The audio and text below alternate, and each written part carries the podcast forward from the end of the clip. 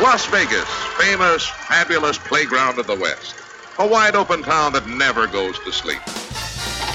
Vegas! Vegas, baby, Vegas! You're either in or you're out. Right now. My best mates are going to Las Vegas this weekend. I'm told it's incredible. Las Vegas, here we go!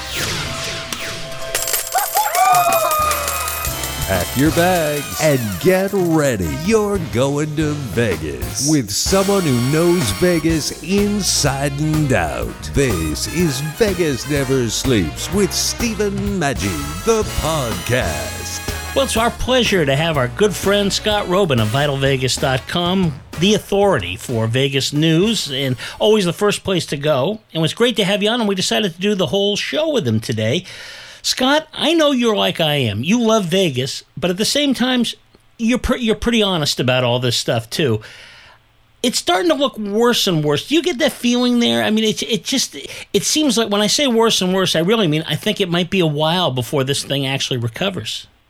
Yeah, I, I think no matter how it goes and what the timeline is, it's going to take uh, quite a bit of time to recover if Vegas recovers and by recover, I mean like back to the levels that we've seen. Uh, there was some flattening of visitation even before COVID for probably two years.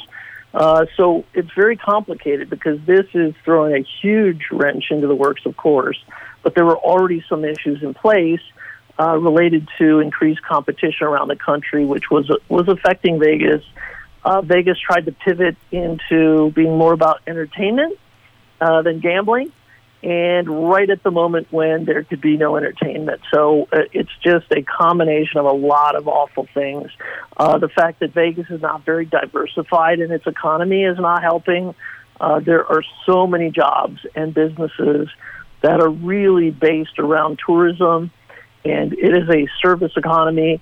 So you've got layers of hurt, and it just keeps getting worse and worse. The entertainment world you know, this uh, Vegas was billed as the entertainment capital of the world. I think you've said it on your show a lot of times too, and it's just it's devastating to see these shows closed down for month after month after month. There's no real plan, no real timeline.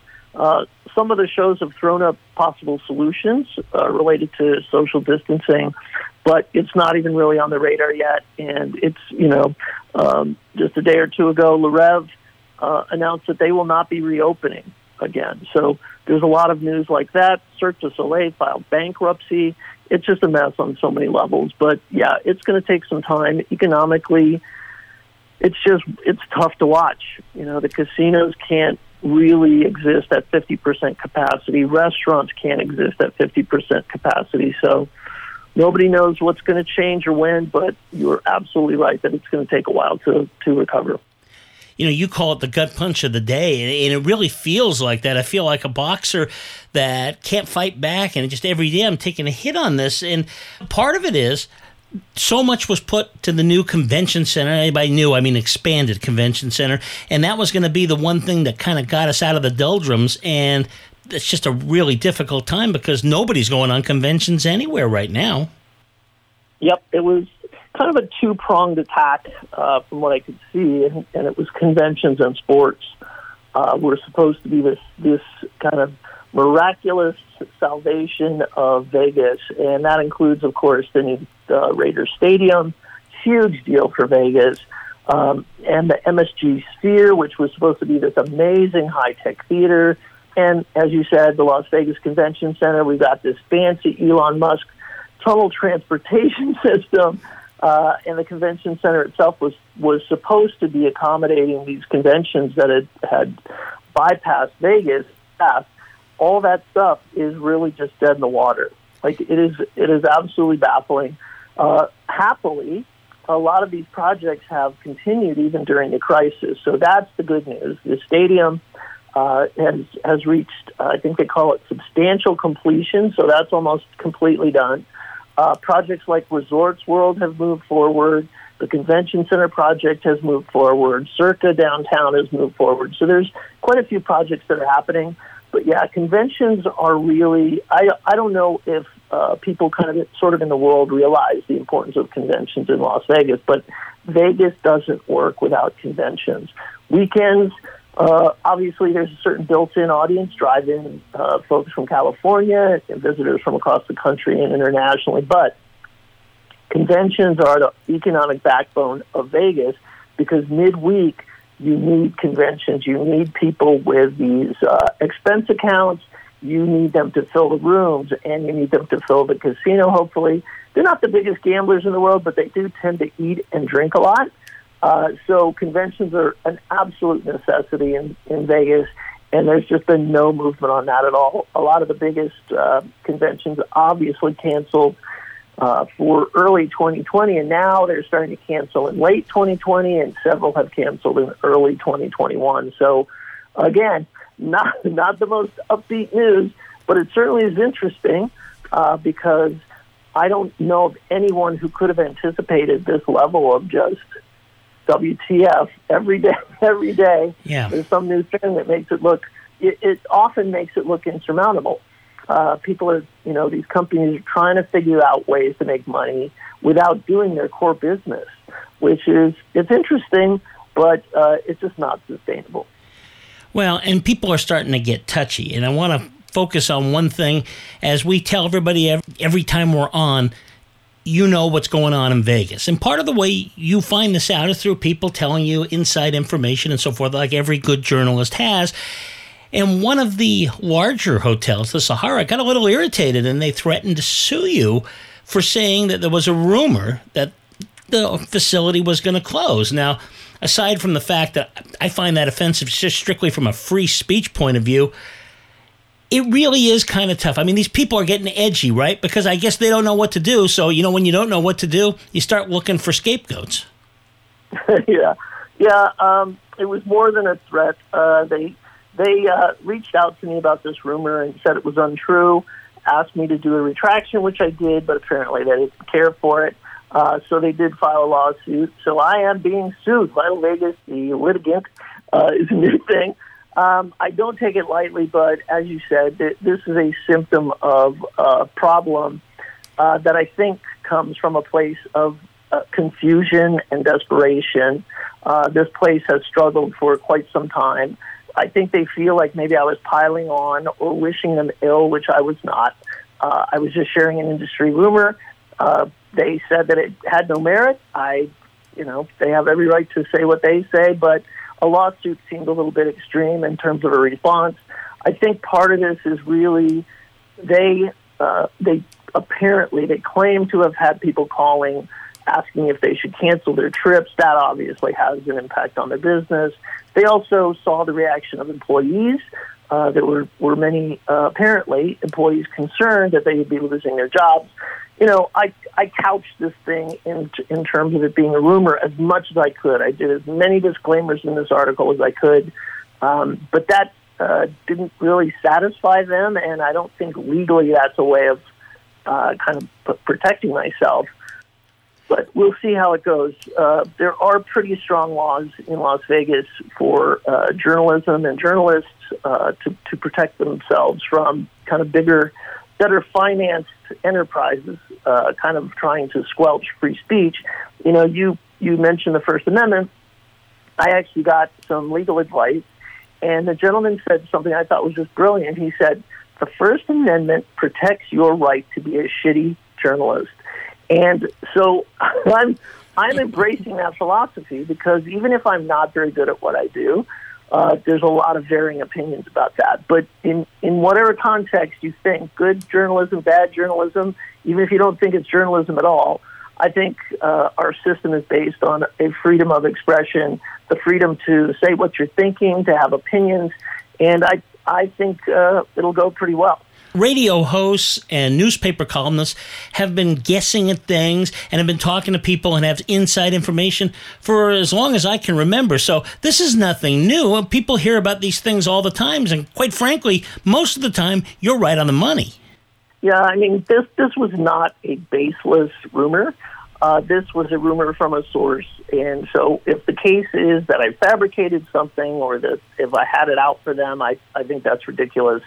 Uh, but even if you have an opinion that is wrong, or your conjecture is wrong, or your source is wrong, that's not this it's not subject to litigation. So I think this goes back to what you're talking about. During an uncertain time, uh, I absolutely think there's the potential they will position this as bad publicity, hurt our business, whether they close or not. Um, they are suffering because they were suffering before COVID, and now it's obviously it's an extreme situation. Uh, I have a lot more rumors that I haven't shared, so in a way, they've already won. Uh, I'm willing to do a lot. You know, I'm willing to apologize to the employees. I'm, you know, whatever hoops they want me to jump through. I don't want to have be in a fight with Sahara. I certainly still want to be able to go to Sahara because I like the place. Uh, but last night I discovered I was 86th uh, in the business. They call it being evacuated uh, or evicted or something. I don't know. They they evicted me, which is kind of the gaming term for being asked to go and you're not welcome back. So that I was bummed about that more than the lawsuit because I like it there. I actually go to their lounge. I like gambling there. So now I can't play there. It's it's just uh, to your point. It is a crazy time, and I think this is absolutely a symptom of how crazy it is and uh, they weren't suing for a lot of money, so it's not monetary. It's more like pride or whatever. I don't I don't begin to understand why they did it, uh, but it's it, you know it's pretty serious business being in a in a lawsuit. So we'll see how it goes. Thanks for asking. They're not the only ones that are struggling. I mean, the Palms is in deep trouble, and the Palms. I can remember the days back when the Maloofs owned it when that was a happening place. And, you know, you've been talking for a long time, well before COVID came around, that financially it didn't all add up. And boy, it's this has just killed them. Yeah, Palms is an interesting case because uh, I think a lot of these companies that kind of made bad decisions are going to use the crisis for cover. Um, what I mean by that is they are going to make business decisions, whether it's a, oh, I don't know, bankruptcy or other legal steps that they can take to protect to protect their assets, they're going to say it was a COVID crisis, which is not untrue. But in a situation like Palm, say, they have invested far more than they could ever recoup. They had a disaster with their nightclub uh, KAOS, and this was looking like it was going to go south no matter what happened. Uh, it remains closed. The best information I have is it will not uh, reopen again under this ownership. That is uh, how do I cover myself now? That's a rumor. it's unconfirmed. Uh, it's unsubstantiated, and I have not reached out for comment from them. Uh, but that is the latest I've heard, and it's it's a tricky situation. Rio, right across the street, is also closed. Tough locations, tough biz, you know, really challenging business for for uh, Palms prior to COVID, and now it's hard to know what they're going to do, but they spent so much money on this place. You know, there are actually a couple of other casinos that are still closed, uh, including Planet Hollywood, Cromwell. Um, you know, some of these places don't really have, you know, Park, uh, MGM, these places have not opened yet. You've seen kind of these tentative dates floated, but the, the business is not there. The demand is not there. So it's hard to know what they're going to do. Palms, to me, seems the most likely candidate for a sale. Um, I believe uh, the company that owns its Station Casinos, has already uh, entered into agreements to sell a couple of other places, even though they haven't announced that. Allegedly, reportedly, rumors, and speculation now I got to cover myself all the time. Well, are there any other hotels around town that are uh, concerned, you know, in terms of some of these, what we call local hotels, or some of the places that people enjoy that aren't right on the strip or right in the middle of downtown? Well, the interesting part is those locals casinos are actually doing pretty well. Uh, they're still abiding by the social distancing and the capacity rules, but locals are ready to go back. It's really the tourist spots that are are uh, having trouble because of the travel restrictions. Uh, international absolutely just evaporated. Conventions evaporated. Uh, one of the examples I bring up is downtown because downtown was not really, you know, they were not reliant on convention business. They were not really reliant on uh, Asian travel, say, or, or international travel. So downtown seems to be doing okay. The locals places are doing okay. Uh, there are a few kind of quirky ones that have not reopened yet, like Texas Station and Fiesta Henderson and so another Fiesta. Like these places are kind of one-offs. Also under the Station Casino umbrella, couple of those I think have sold. One I think is going to be uh, purchased by the folks that own the Dotty's uh, casino chain. But it, it's just a wild time because nobody ever imagined uh, casinos closing even during the first shutdown, and they never imagined once they could reopen that they would stay closed. Uh, I don't think any are going away permanently. I think some ownership changes might be happening, but I don't think there's anybody who's just going to, you know, close up shop and put a, you know, board up the windows. Like you're never going to see that at Palms or Rio. I don't think, uh, unless they plan to knock them down. Some of these places are getting uh, a little long in the tooth. Maybe not Palms, but certainly Rio has been discussed as a potential demolition. Uh, Tropicana, people have talked about that. I, I heard a little chatter about Luxor. Uh, it's old, high maintenance, uh, and a little too themed. So unsubstantiated rumor, of course, but those are the ones that are fun to me. So wow. What about restaurants? Have we seen any that are some great ones that are gone? How are they doing? Uh, quite a few have opened their cafes or maybe one other restaurant, but a lot still have a few closed. Um, usually that's based along uh, whether a place is union or not. That seems to be the trend. Is that a union uh, venue? Uh, they're too expensive to operate at 50% capacity, so they, they've just kept them closed. Uh, there have been some kind of high profile places that it, you just don't know if they're coming back. Uh, they, they, they're still closed. It's sad because uh, rather is the show equivalent. Like these shows have just always been in Vegas. They've been uh, prominent, maybe not financially successful, uh, but they are kind of a signature thing, and uh, that can happen with restaurants too. What are you hoping for? Well, I mean, besides the obvious, but would you like to see maybe by the end of the year? Do you think are they talking about a turnaround at all there? I mean, obviously nothing's going to really be happening until this virus is handled, and who knows? But is that kind of what you're hearing around town that they're looking for towards the end of the year? Well, there's a lot of optimism and a lot of pessimism. Uh, the other day, I heard that there was some thought that nightclubs might try to open by New Year's Eve. Uh, so that doesn't seem that far away, but that also, I think it's very suspect because, as we've seen, best laid plans. Uh, a lot of these hotel reopenings have just been pushed back and pushed back and pushed back. We need to get to a point where we can have our bars back. Uh, that's really hurting the casino business and the tavern business. We we need to have our video poker bars um, back open. I think that'll be happening in the next few weeks. Uh, but the show component, the music festival component, the it, it, these big gatherings are just they're in a lot of trouble. Uh, I've heard some numbers floated for next year um, that Allegiant Stadium won't even have events into the middle of next year. Uh, I heard July 4th. Then I heard uh, that music festivals and big events like that, nothing in 2021. I, I was honestly shocked by that because I thought, uh, you know, EDC rescheduled, some of these bigger uh, music festivals re- rescheduling. I'm like, they must know something, but it remains to be seen. I, I think it's optimistic to think that Vegas will be will be you know roaring back uh, by the end of the year, and it's it's it's tough.